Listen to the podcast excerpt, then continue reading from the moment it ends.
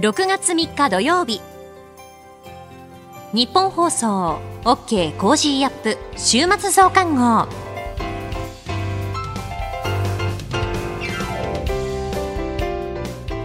ニッポン放送アナウンサーの新行市佳です。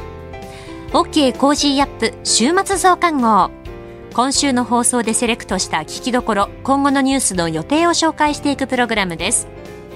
番組の後半は Cozy up コメンテーターがゲストと対談するコーナー。今月はジャーナリストの有本香さんとイスラム思想研究者の飯山あかりさんです。さらにアレス投資顧問株式会社の阿部隆さんに注目の銘柄について解説していただきます。今週もお付き合いください。それでは今週取り上げたニュースを振り返っていきましょう。トルコ大統領選挙決選投票エルドアン氏再選。岸田総理大臣の長男、翔太郎秘書官が辞任へ。フィリピンの沿岸警備隊が日米と初の海洋演習を実施へ。同性婚認めないのは憲法違反。違憲判決は全国2例目。北朝鮮から沖縄の方向にミサイル発射。家庭電気料金7社が6月に値上げ。政府少子化対策の予算上積みで3.5兆円規模へ。シャングリラ会合アジア安全保障会議シンガポールで開催。こういったニュースを取り上げました。今週の聞きどころ。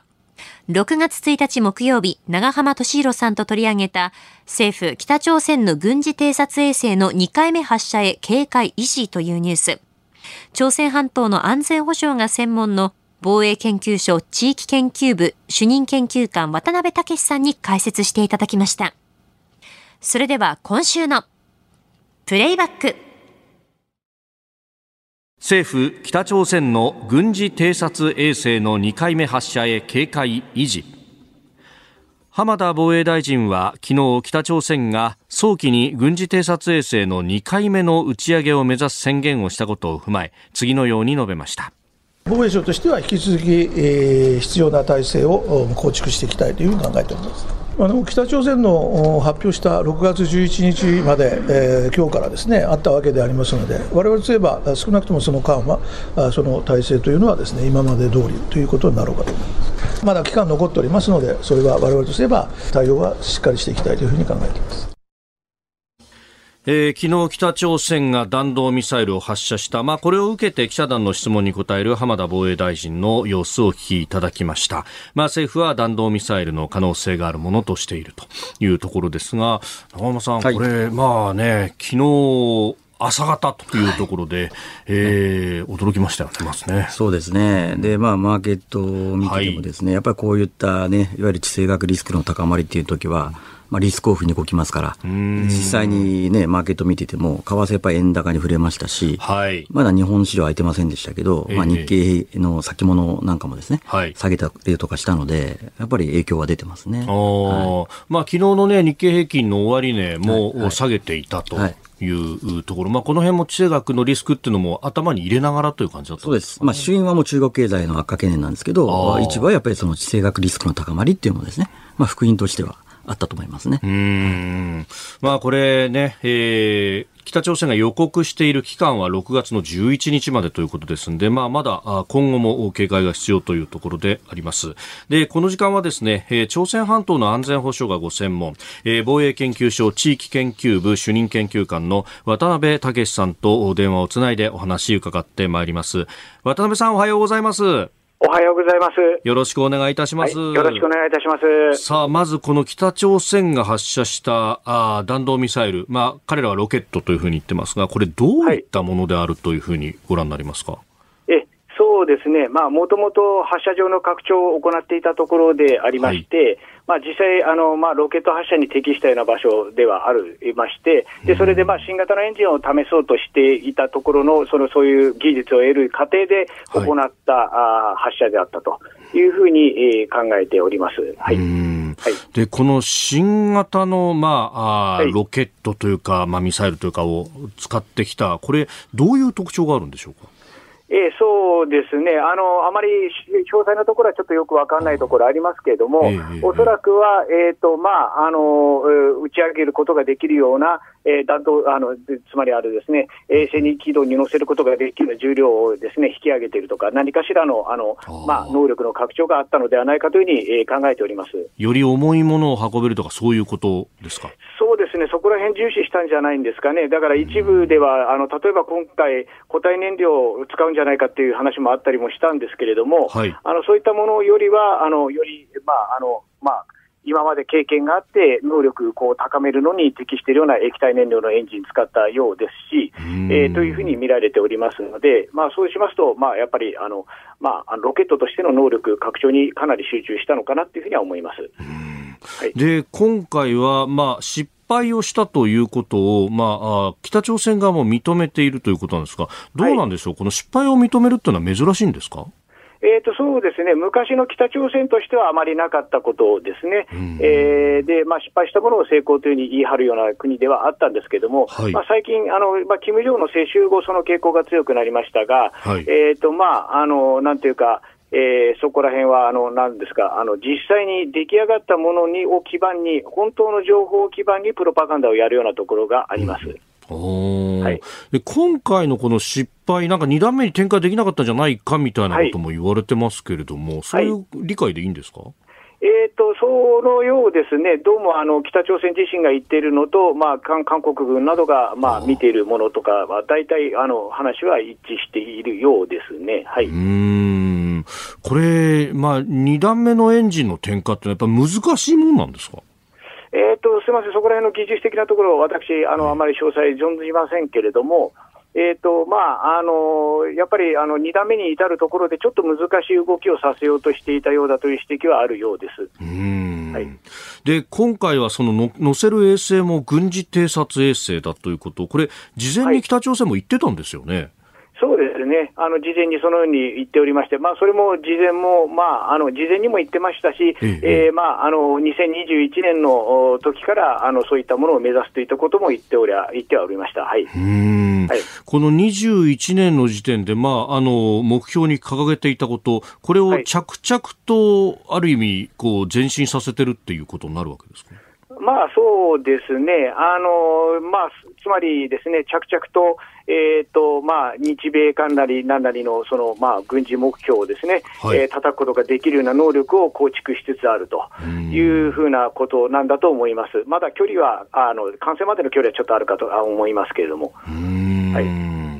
これ、まあ、軍事偵察衛星で見ようとしているものってのは、どういうものが考えられますか？え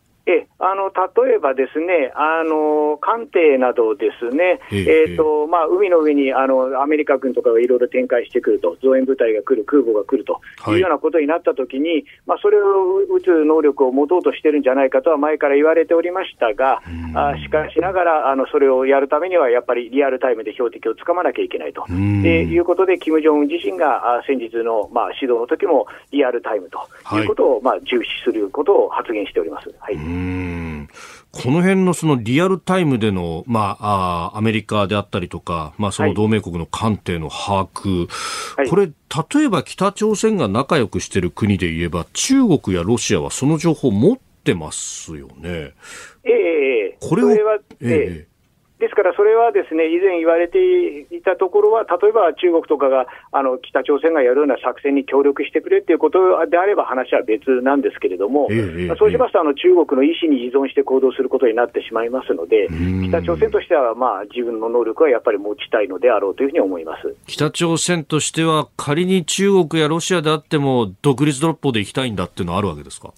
そうですね、まあ、あの日米韓などとあの、つまりですねあの、日本と韓国とアメリカとの協力なんかイメージすると、ちょっと違うところありまして、ええ、やっぱりあの、えー、合同で訓練したりするような経験とかもあまりない国でなんですね、中国との関係ということになってくると、はい、そうすると、まあ、あのそこら辺は独自性っていうのは欲しいかなというふうには思います。はい、なるほど、そっか、はい血の遊戯なんて言いますけれども、演習もそんなに両方でやったりもしてないんですね。そういう仕組みの同盟関係ではないですね、もともと同盟関係できるまでの過程の中で相当摩擦はあったというところではあります。はいで、まあ、日本の対応ですけれども、はい、これ、まああ、今回のようなミサイルの場合で、迎撃っていうことは可能なんでしょうか？えあのですね、まあ、能力的には可能というふうに言うことになるかと思いますけれども、その確実性というところを考えていったときには、はい、あのまあ、どのぐらい各種のセンサーから、あるいはあの日米間協力での情報の共有というところからですね、あの状況をですね、えー、素早く把握できるかというところに、えー、かかってくるかと思います。今後の北朝鮮の動きとしては、まあ、核実験なども含めて、えー、はい、ですけれども、どういった動きが考えられますか？はいえそうですね、まあ、あり得ることとしては、そう核実験に至るということは、まあまあ、可能性、あまり排除できないんだと思います。えーと、つまりですね、かつての衛星発射の例としては、例えば、はいあのですね、こう衛星を発射して、ですね、まあ、でこれ第2回核実験の時って、ちょっと前にありますけども、はい、あの衛星を発射して、あのこれ、非難が出ることをあの、ここで正当化して認めてくれるっていうふうに期待してるんじゃなくて、非難が出ることを期待してるんですね。で非難がえ非難を受けたことをもって、我が国の自主権を侵害したなと、えー、だからわれわれは核実験をせざるを得ないとかなんとかっていうような形のを取っていく時があります。はい。なるほど、はいはい、もうその呼び水としてこういう打ち上げをやってきていると。そうですね、外から敵がやってきたんだと、その敵と我々が戦う、この体制こそが戦ってるんだと、で国民をこの体制に従えというような形でもあるわけです。うん、はい、国内向けのプロパガンダの部分も結構あるんですか？そうですね、あのこういったあの今、だから日米韓との対立、非常に深まってますけれども、そのプロセスの中で、まあ、今までもやってましたけれども、えー、人民軍への再入隊キャンペーンであるとかですね、えー、国内でそういう運動も行っております、はい、は最終的にはアメリカとの対話を目指すんですか、北朝鮮は。ええ、対話を目指すと思いますけれども、例えば対話するときに、はい、えーとまあ、こうしばしばらくミサイルやロケットを発射しないとかなんとかっていうふうに言うわけですね、でそれ実は脅しでして、あの要求聞かなかったらまたやるぞと。止めてるっていうのが脅しの手段ですから、えーまあ、そこは一方的に脅されないようにしなきゃいけないんだと思います。はい、なるほど。渡辺さん、朝早くからどうもありがとうございました。はい、どうもありがとうございました。またいろいろ教えていただければと思いますので、よろしくお願いします。はい、よろしくお願いいたします。どうもすみません、失礼いたします。はい、失礼いたします。えー、防衛研究所地域研究部主任研究官渡辺武さんにお話を伺いました。北朝鮮のミサイル発射その先というところおはようニュースネットワークでした。この後はこれからの1週間のニュースの予定と来週のコメンテーターをご紹介します。後半は番組コメンテーターの対談コーナーです。どうぞ最後までお楽しみください。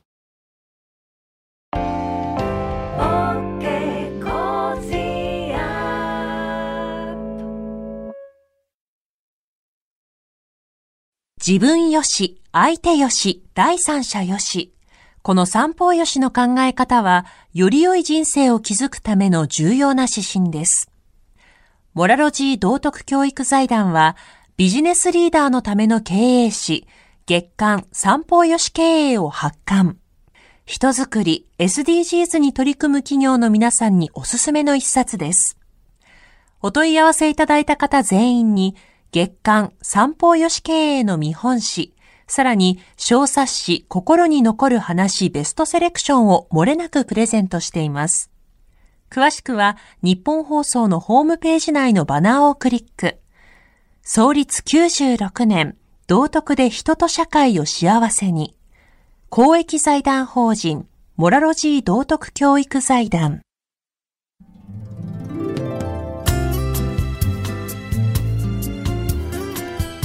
OK コージーアップ週末増刊号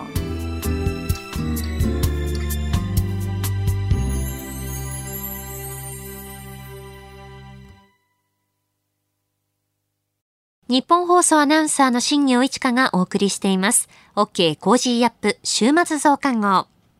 ここで番組からのお知らせです。6月12日からの1週間の Cozy up は特別企画でお送りします。題して、どうなる国会、どうなる国際情勢、激論、工事、コメンテーター交流戦。恒例のダブルコメンテーターウィークです。6月25日にイベントも控えていますが、一足早く番組でもメジャー級豪華論客たちが朝から生で激論の交流戦です。初日6月12日月曜日は、飯田康之さんと認定 NPO 法人フローレンス会長の駒崎弘樹さん。13日火曜日は須田慎一郎さんと宮崎哲也さん。14日水曜日は高橋洋一さんと高橋杉雄さん。15日木曜日は作家で自由民主党参議院議員の青山茂春さんと峰村健二さん。最終日16日金曜日は佐々木俊直さんと野村修也さんです。この週は千葉県の美味しいもの詰め合わせも毎日当たります。えそしてこの再編集版には盛り込まれていないんですけれども、え朝6時43分頃からは黒木ひとみさんの朝ナビという番組をお送りしています。えこのスペシャルウィークお迎えするゲストは、元車椅子プロテニスプレーヤーの国枝慎吾さんです。東京パラリンピックで金メダルに輝いたその舞台裏であったりとか、あと現役引退に至るアスリートの素顔を連日お送りします。ぜひ地上波のニッポン放送、 radiko、radiko のタイムフリーでお楽しみください。6月12日からの OK コージーアップ、ぜひお聞きください。続いてはこれからのニュースの予定をご紹介します。6月4日日曜日、青森県知事選投開票。天安門事件から34年。OPEC プラス閣僚級会合開催。6月5日月曜日、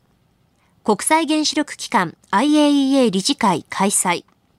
6月6日火曜日、定例閣議。4月の毎月勤労統計調査速報値発表。6月7日水曜日、4月の景気動向指数発表。4月のアメリカ貿易収支発表。6月8日木曜日、米英首脳会談。1月から3月期の GDP 改定値発表。5月の景気ウォッチャー調査発表。秋葉原無差別殺傷事件から15年。6月9日金曜日、定例閣議。小池知事定例会見。続いては来週のコメンテーターのラインナップをご紹介します。6月5日月曜日、評論家の宮崎哲也さん。6日火曜日、経済アナリストのジョセフ・クラフトさん。7日水曜日、ジャーナリストの佐々木俊直さん。8日木曜日、明治大学教授で経済学者の飯田康之さん。9日金曜日、元内閣官房副長官補で同志社大学特別客員教授の金原信勝さん。コメンテーターの皆さんは6時台からの登場、ニュース解説をしていただきます。この後は Cozy up コメンテーターがゲストと対談するコーナー。今月はジャーナリストの有本香さんとイスラム思想研究者の飯山あかりさんです。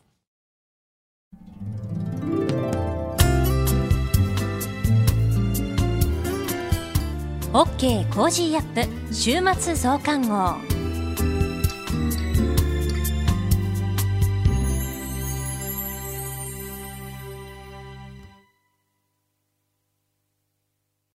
道徳って何だろう？思いやりって必要なの？その答えは道徳を考える月刊誌ニューモラルにあります。今や日本人の道徳力は世界からも大注目。さああなたも道徳を学びませんか？お問い合わせいただいた方全員に月刊ニューモラル、さらに小冊子心に残る話ベストセレクションを漏れなくプレゼントしています。月刊ニューモラルは創刊50年。日々の出来事をテーマに人間力が豊かになるエピソードが満載です。詳しくは日本放送ホームページ内のバナーをクリック。道徳で人と社会を幸せに。公益財団法人、モラロジー道徳教育財団。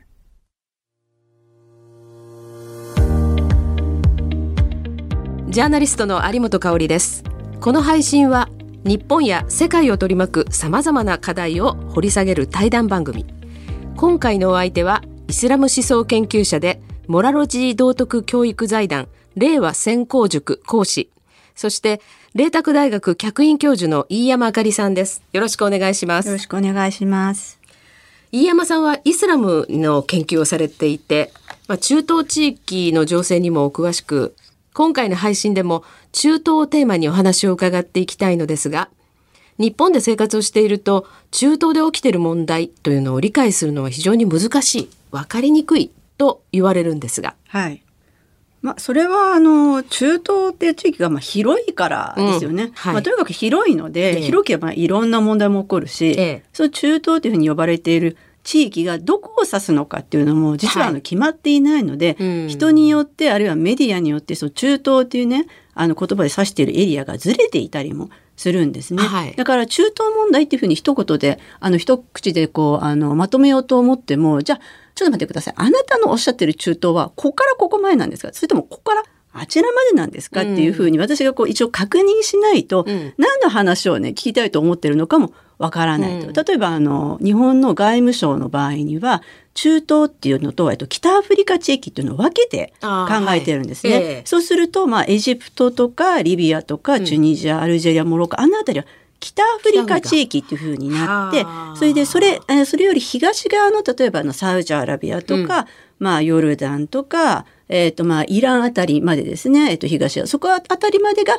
あの、まあ、中東であるっていうふうに言ったりするわけですね。はい一方で、まあ、私たちは、まあ、あの研究者の場合には、まあ、中東っていう範囲でその中東北アフリカっていうふうに外務省が指すエリアを全部中東っていうふうに呼ぶ場合もありますし、うん。あるいはあのメナカントリーズっていう言い方をしてメナカントリーとまああのはいええミドルイーストノースアフリカンカントリーズっていうふうにあの言ったりもするんですね。はい。なので、まあ、あの中東って聞いた瞬間もそれそれは一体何を意味するのかっていうのは私は研究者ですけど、まあ、それ一応考えないと中東について話せないし、うん。ましてやです普通の一般の人がですねそれ中東ってどこなのかそもそもよく分かんない上で中東の話を聞いたら それはあの当然分かんなくなりますよね、ええというところがあると思います。うんあのーまあ、さらにですね、その、まあ、地域が一体どこを指すのかということもあり、でしかもその、あの中に多くのその民族がいる。まあ、なんとなく日本人としては、ああ、わかりにくい地域だし、遠いし、で、なんとなくイスラム教を信仰しているね、というぐらいの感覚でしかないんですけれども、でも大きく、例えばアラブ人がいる、ペルシャ、ペルシャ系の人がいる、トルコ系の人がいるっていうふうに、まあ大きなその民族の塊があって、で、さらにその部族とかね、まあいろんな勢力っていうんでしょうかね、国境というくくりとはまた全然別に、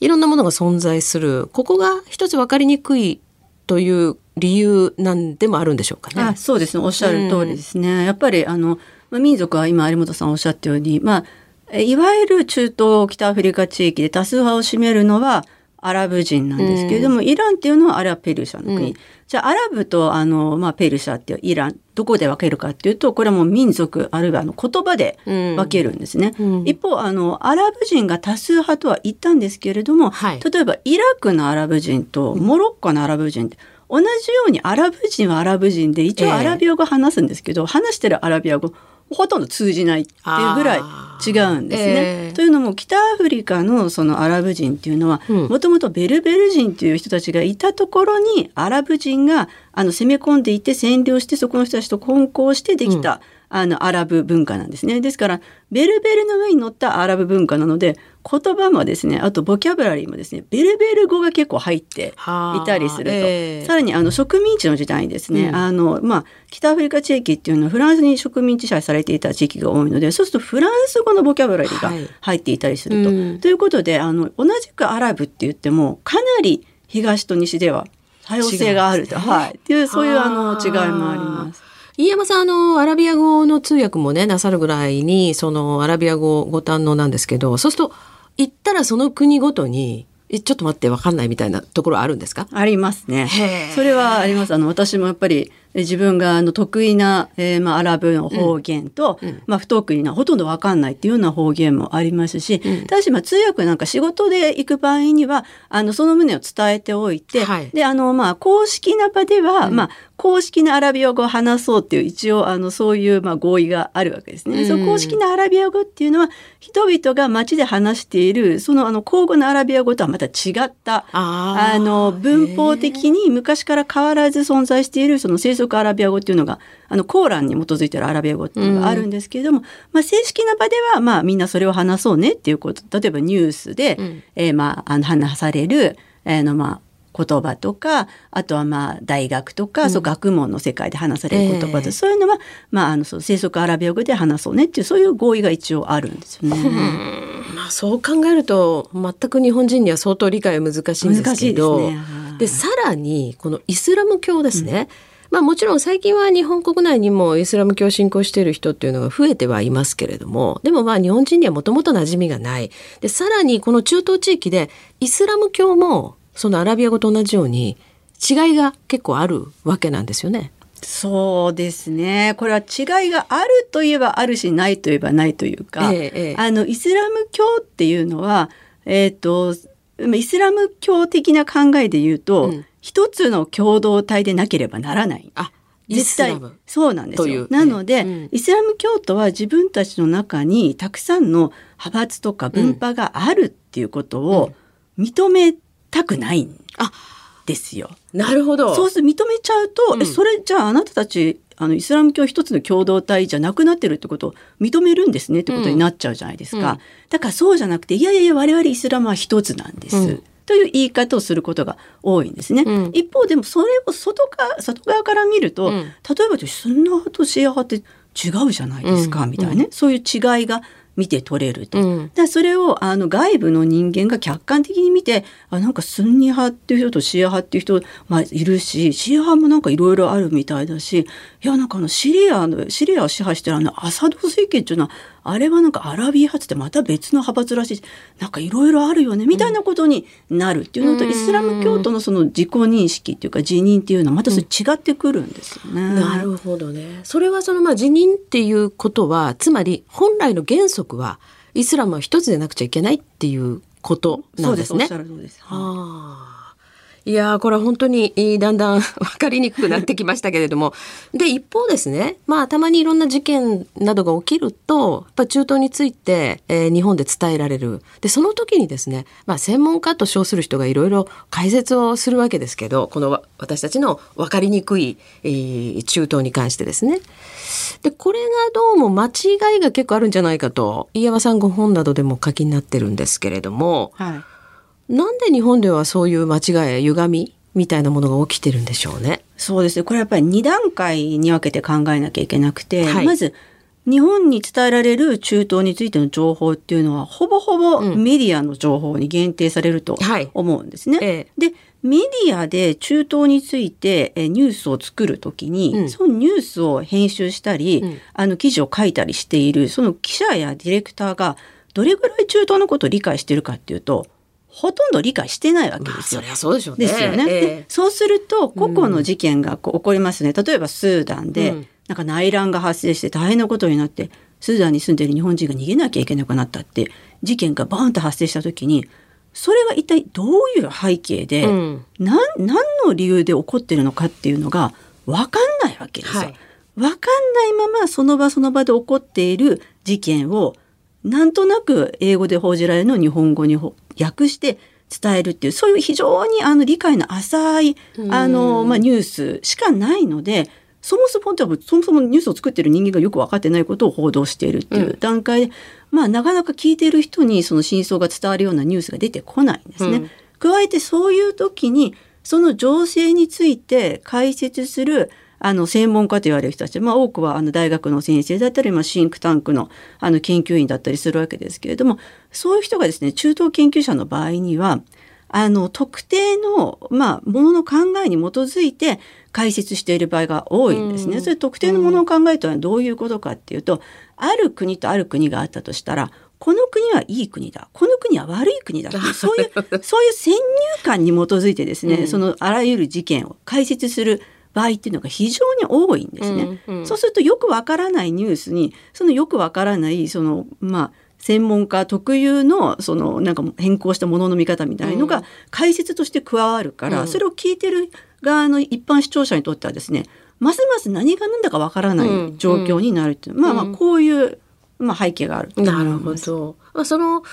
まあそういったまあ一種のバイアスっていうんですかねそういうものがかかって、えー私たちにニュースなりなんなりが届いてくるということなんですけれども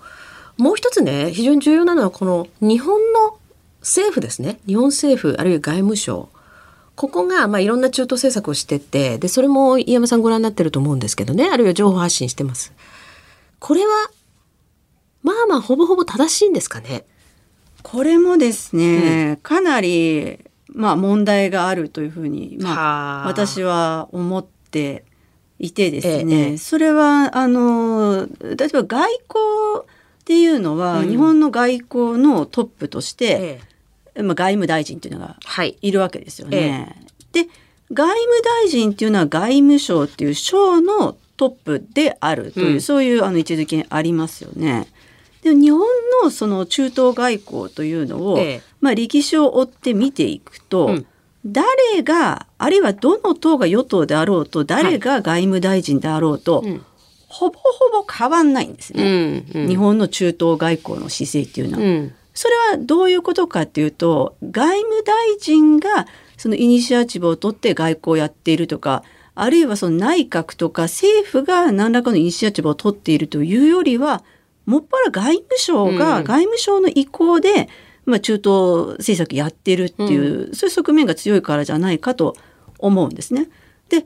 じゃあそれはそれでいいじゃないかって思うかもしれないんですけどそうでもなくてですね外務省の中東政策の、まあ、私から見ると問題なのはですね外務省には外務省で例えばじゃあ私はイランを担当してますとかね、うん、私はあの湾岸諸国を担当して私はあのエジプトですとか私はトルコですとかそういったあのまあ言葉にもよって、うん、言葉も違うんでいろいろと担当が決まっているわけですよ。そうするとそこの担当しているまああのその外務省の職員とかあるいはそこでまああの、まあ、大使っていうのがいくわけですね。ええそうするとその自分の担当している地域が地域にいかに外務省経由で国からお金をね 利益利益をこう持っていくかって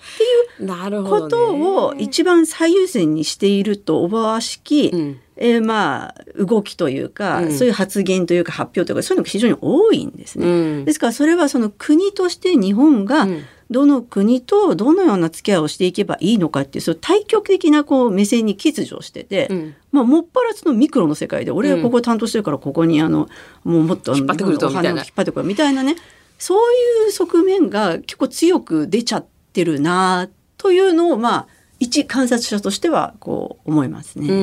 ん、でしかもその地域全体っていうふうな捉えられ方もちょっと弱いっていうことですよね。ねそうすると。はい、うんはい。あのー、もうここまで伺ってですね、やっぱりこれなかなか理解をするのには、ちょっと時間かかるかなというところですので、今回、ここまでということです。今月は、麗澤大学客員教授の飯山あかりさんにお話を伺っています。次回もよろしくお願いいたします。お願いします。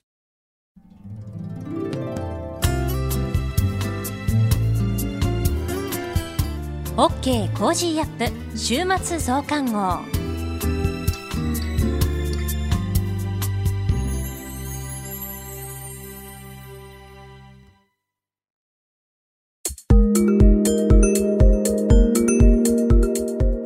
Cozy up 週末増刊号。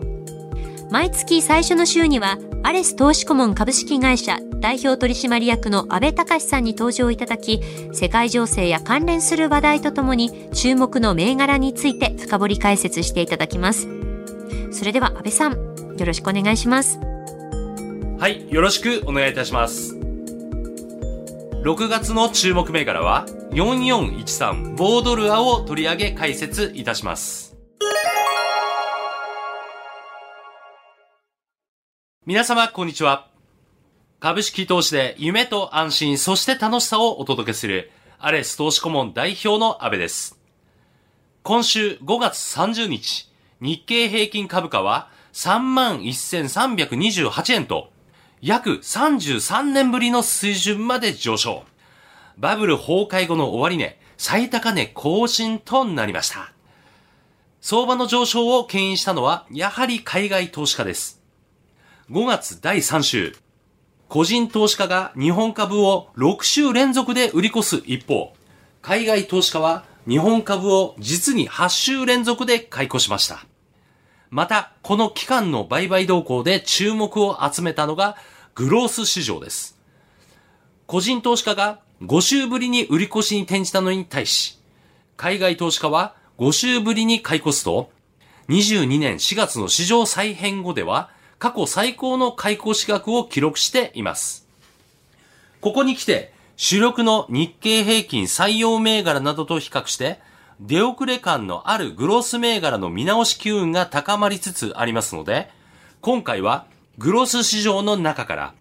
4413ボードルアを取り上げてみます。ボードルアは IT インフラストラクチャー事業を展開。IT インフラストラクチャーサービスとは、様々なアプリケーションシステムを利用するために、システムを動作させるサーバー、システムに接続するためのネットワーク、安全な通信情報を守るためのセキュリティなど複雑な IT インフラストラクチャーを設計、構築することや、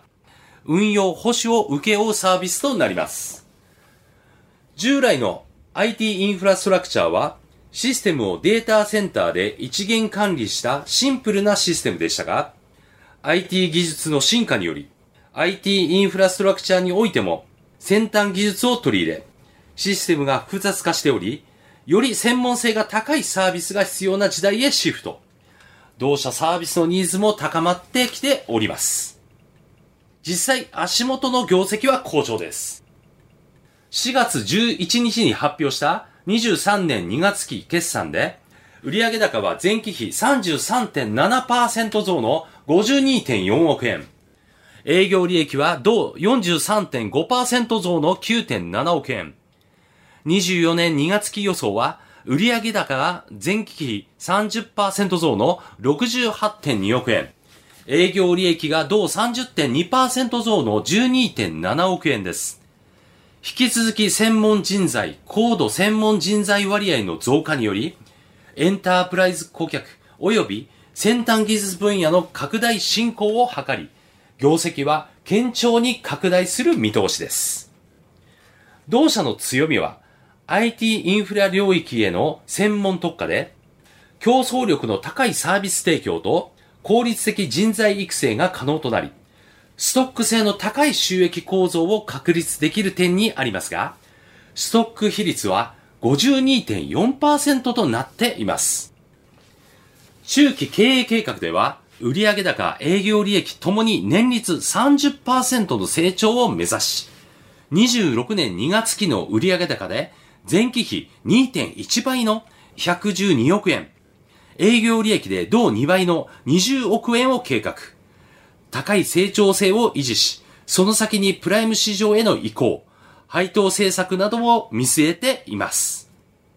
IT インフラをめぐっては、5月30日、政府がデジタルインフラ整備に関する有識者会合の中間取りまとめ2.0を公表しております。デジタルインフラは、これまで民間主導を基本として整備してきた一方、取り巻く環境変化等を踏まえ、中長期的視点を持って国全体としてのグランドデザインを描き、官民で共有し、官民が役割分担を踏まえ、相互に連携して対応していく必要との方針を示しており、今後は国策の追い風も期待できそうです。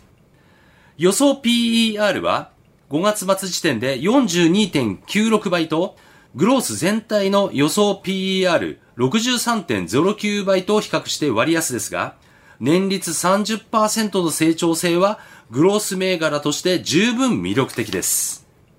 グロース銘柄を取り巻く環境では、米国の金融政策の動向にも注目が集まります。5月の FOMC で FRB は6月 FOMC での利上げ打ち止めの可能性を示唆しましたが、グロース銘柄は利上げ局面では割高感から敬遠されがちでしたので、利上げ打ち止めとなれば見直し機運も高まることになりそうです。今回の6月注目銘柄は以上となります。個別銘柄についてより詳しく知りたい方は、アレス投資顧問ホームページより無料メルマガご登録により、毎営業日厳選注目銘柄をご覧になれます。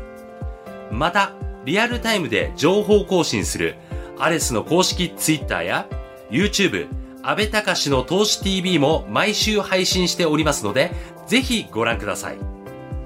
それではまた次回お会いしましょう。OK Cozy up 週末増刊号。アレス投資顧問株式会社代表取締役の安倍隆さんに今注目の銘柄を深掘り解説していただきました。